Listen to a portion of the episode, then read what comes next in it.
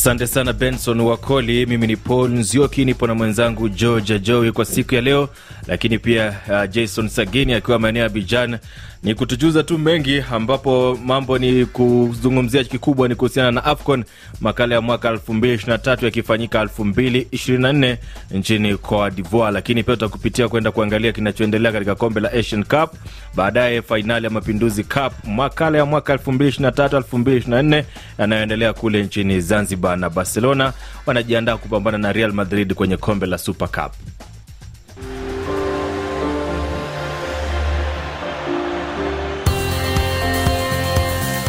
Georgia Joey, karibu sana. Ni muda mrefu tangu upate wakati wa kuwa nasi. Ni kipindi kirefu sana e, bwana Nzioki, lakini nishukuru sana kwa mwaliko na vilevile nishukuru sana kuwepo hapa. Imekuwa ni muda mrefu hatujaonana, lakini tunaonana katika ushoroba wa vyumba vya habari na vilevile vile katika eh, studio, wakati ambapo unafanya kipindi tofauti ama matangazo tofauti. Kweli kabisa. Emmanuel Richard Makundi husema ni milima tu haikutani. mm-hmm. eh, binadamu tunakutana. Bila shaka. Basi kikubwa tunakwenda kuangazia ni AFCON eh, kombe la mataifa ya Afrika ambapo ni makala ya mwaka 2023 yakifanyika 2024 na mwaka huu yanafanyika kule nchini Cote d'Ivoire. Uh, mji mkuu wa Abidjan unachukua sehemu kubwa na Jason Sagini yupo maeneo ya Abidjan, kwa hivyo tutakuwa tunaungana naye moja kwa moja atueleze kitu ambacho kilichojiri na kitakachokwenda kujiri. Unafahamu kwamba leo hii ndio siku ambayo tutakuwa tunashuhudia mechi ya kwanza mm-hmm. uh, Cote d'Ivoire mwenyeji dhidi ya Guinea Bissau, na nimeona tayari wametoa jina la mwamuzi Nam, jina la mwamuzi limetolewa katika mechi hii. Jina hili lilitolewa kipindi kifupi tu ama saa 24 kabla mashindano haya yaanze ama yaanze rasmi kule nchini Ivory Coast, na ni Amin Mohamed Omar, mwamuzi kutoka taifa la Misri mwenye miaka 39 na ana uzoefu sana na tajriba katika eh, mashindano haya ama katika kupuliza kipenga.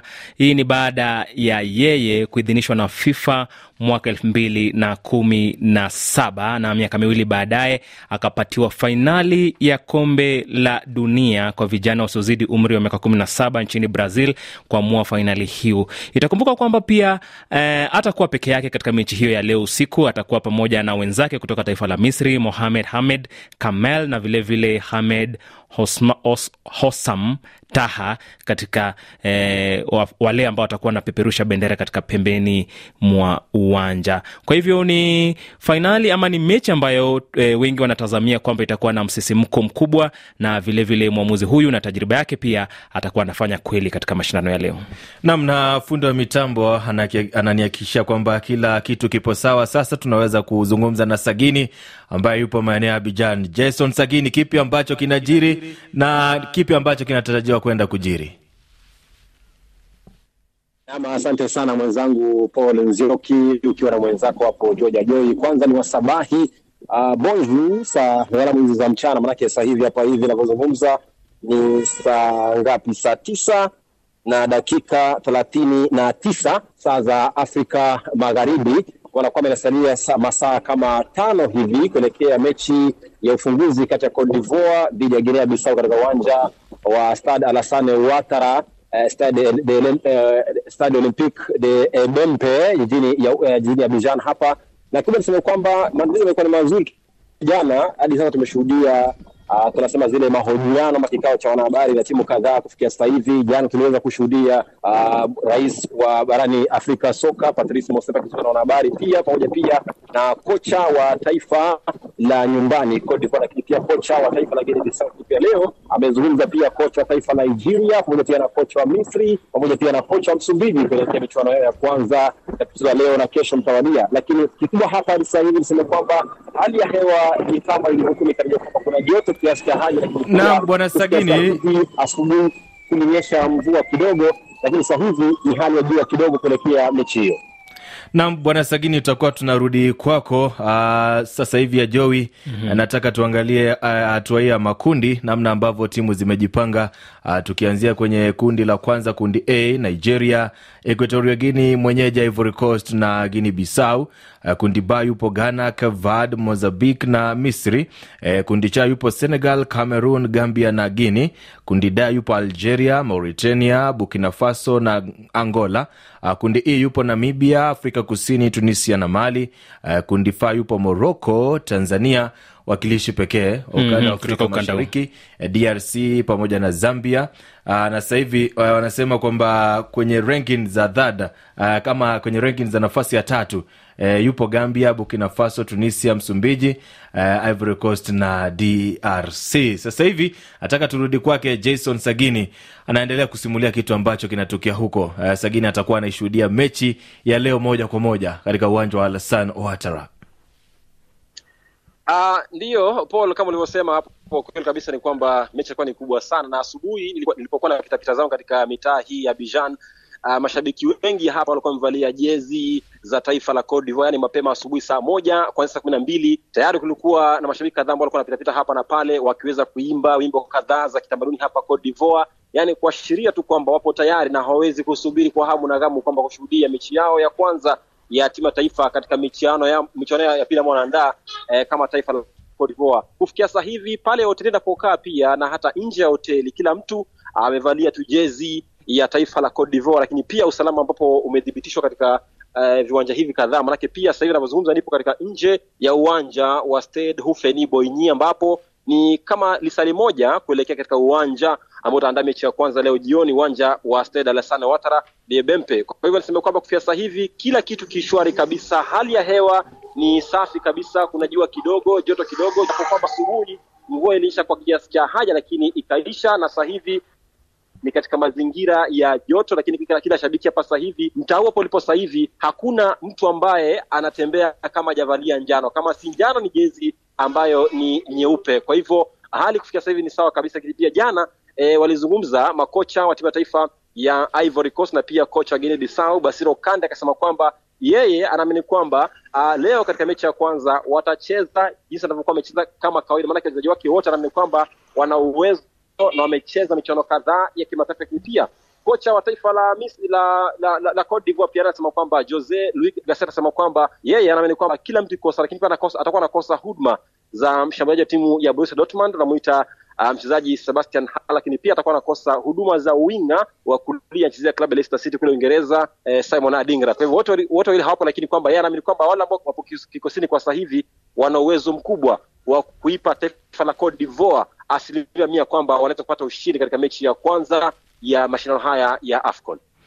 Na, na Sagini, labda nikirudi kwako na swali hapa, hali ya usalama ikoje? Kwa sababu uh, ukiangalia namna ambavyo kafu wamejiandaa na kuzingatia pia taifa mwenyeji, wamejiandaa kivipi kuhusiana na usalama?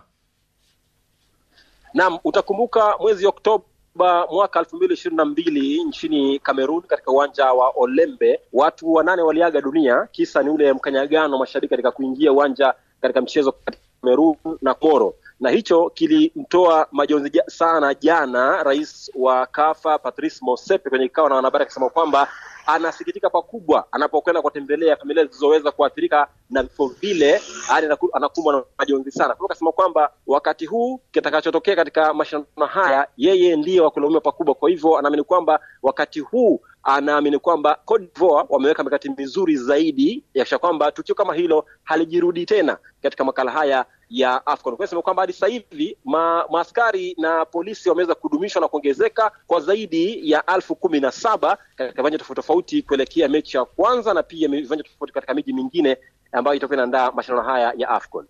Na vipi kwa utaratibu wa kuingia katika viwanja?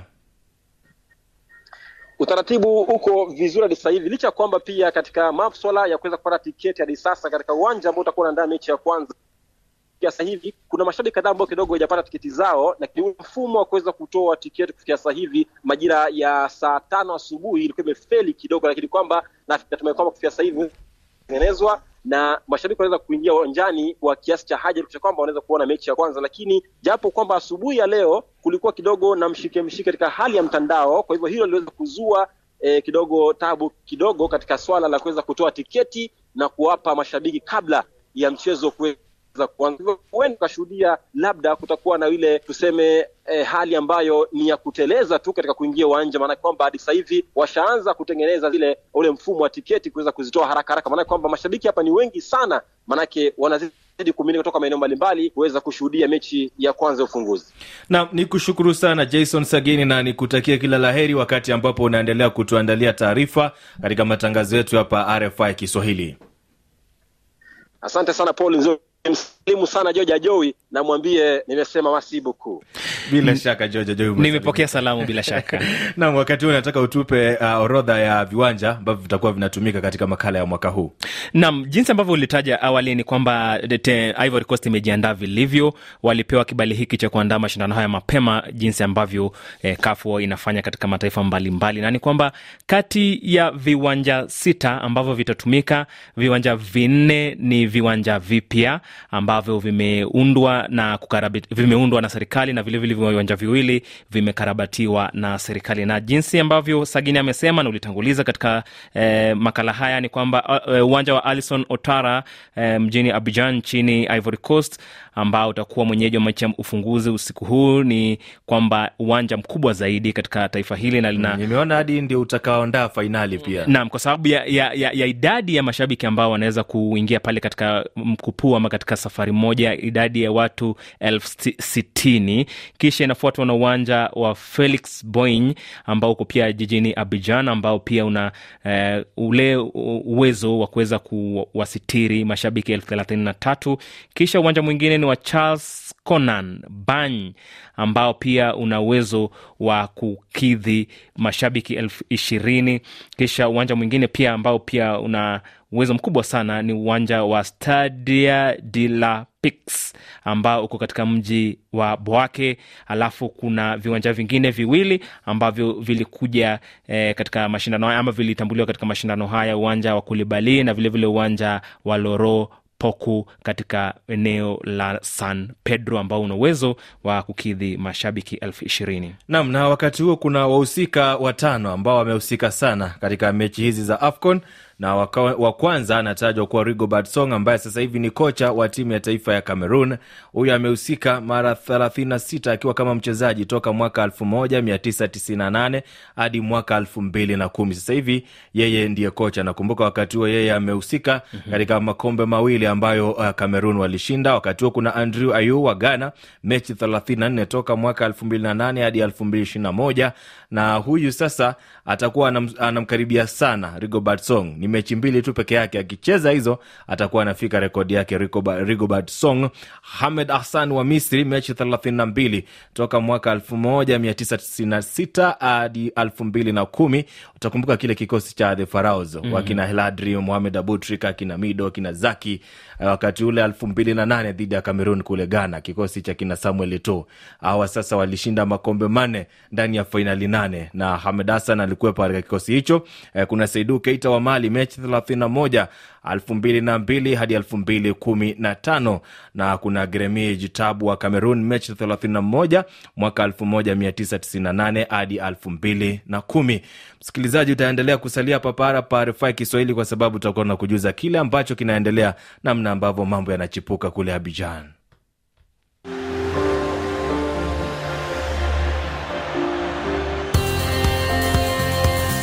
Ni saa kumi na mbili na dakika 49 jijini Nairobi nchini Kenya, Kampala huko Uganda, Dar es Salaam Tanzania na Mogadishu huko Somalia. Sasa hivi uh, kuna, kuna michuano ambayo inaendelea.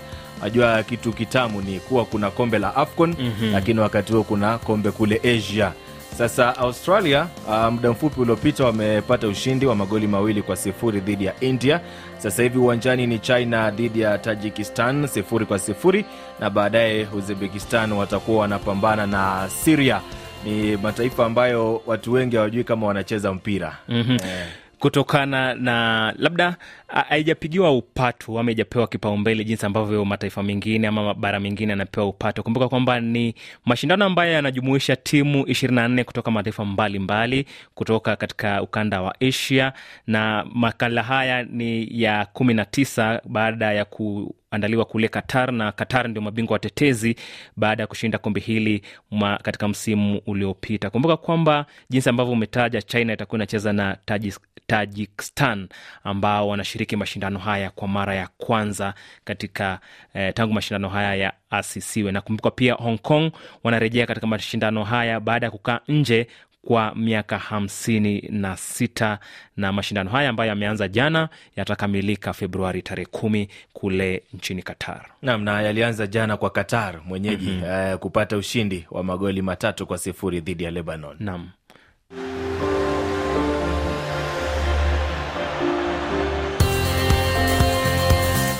Makala hewani ni jukwaa la michezo. Mimi ni Paul Nzioki, nipo na mwenzangu George Ajowi. Harefai Kito ni 92.5, RFI Goma pia huko Bukavu na mashariki mwa DRC ni 98.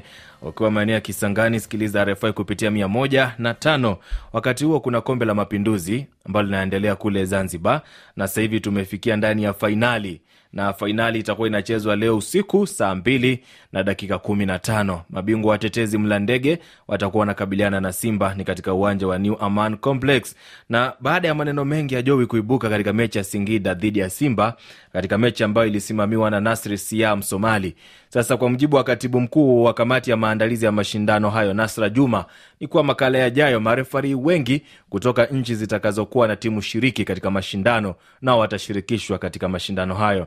Kumbuka wakati huu alifanikiwa kupata Vital O kutoka Burundi, lakini pia a, a, timu kutoka Rwanda AS Kigali walikuwepo katika mashindano. Kwa hivyo hawakufanikiwa kupata timu nyingi, wakina Vipers kutoka kule Uganda ama Express FC ama pia mm-hmm. Gor Mahia na Bandari nchini Bandari walikuwa waende kupambana katika mashindano yao, lakini baadaye dakika za mwisho kabisa wakasema hawafiki huko. Vipi, kuna taarifa kubwa uh, kuhusiana na timu ya taifa ya handball kwa upande wa wanaume Leopa kule Jamhuri ya Kidemokrasia ya Kongo. Mm, naam, labda ni ku patie tu historia fupi kuhusiana na mashindano haya ya wanaume. Ni kwamba makala ya mwaka huu ya mchezo wa handball ama ukipenda mchezo eh, wa mpira wa mkono ni makala ya ishirini na sita ambayo yanaandaliwa kule Misri kwa mara ya pili mfululizo kuanzia tarehe kumi na saba Januari hadi tarehe ishirini na saba Januari nchini Misri. Hii ni mara ya pili mfululizo baada ya mashindano haya kuandaliwa kule mwaka elfu mbili na ishirini na mbili na Misri wakaibuka washindi baada ya kuwacharaza Cape Verde katika mechi za fainali.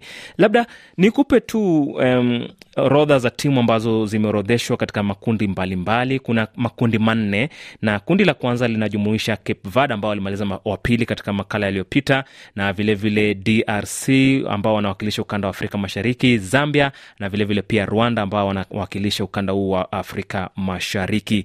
Kundi A linajumuisha wenyeji Misri, wanajumuishwa pamoja na Guini na Kamerun na vilevile vile.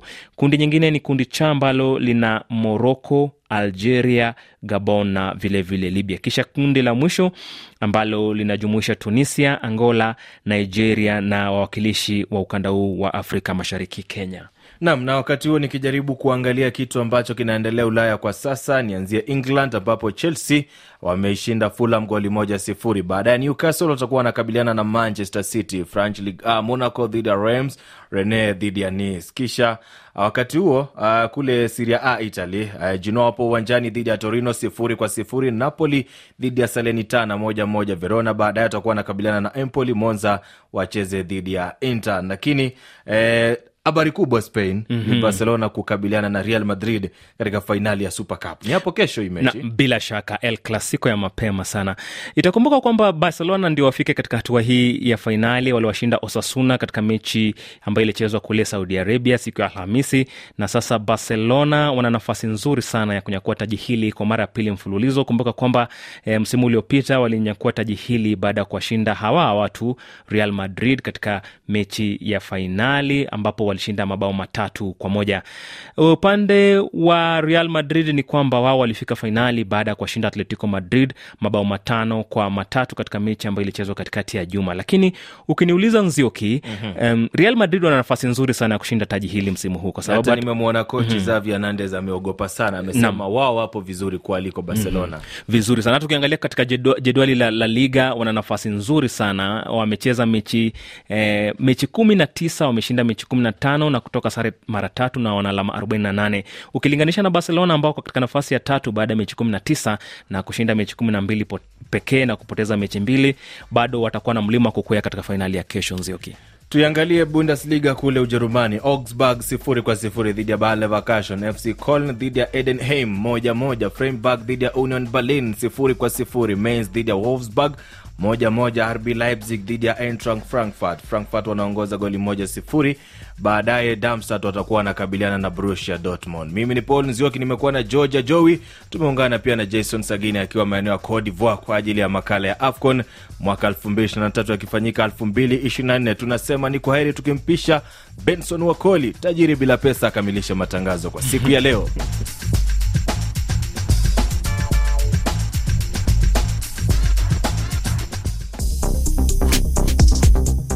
na msikilizaji, mimi tajiri mwenye pesa kila mahali, ninakamilisha matangazo haya jioni hii kwa kukumbusha kwamba tumekuwa na taarifa kwamba michuano ya AFCON itaanza baadaye hii leo. Raia wa visiwa vya Komoro watapiga kura kesho kumchagua rais na wabunge, wakati Marekani ikitekeleza mashambulio dhidi ya wapiganaji wa Kihouthi.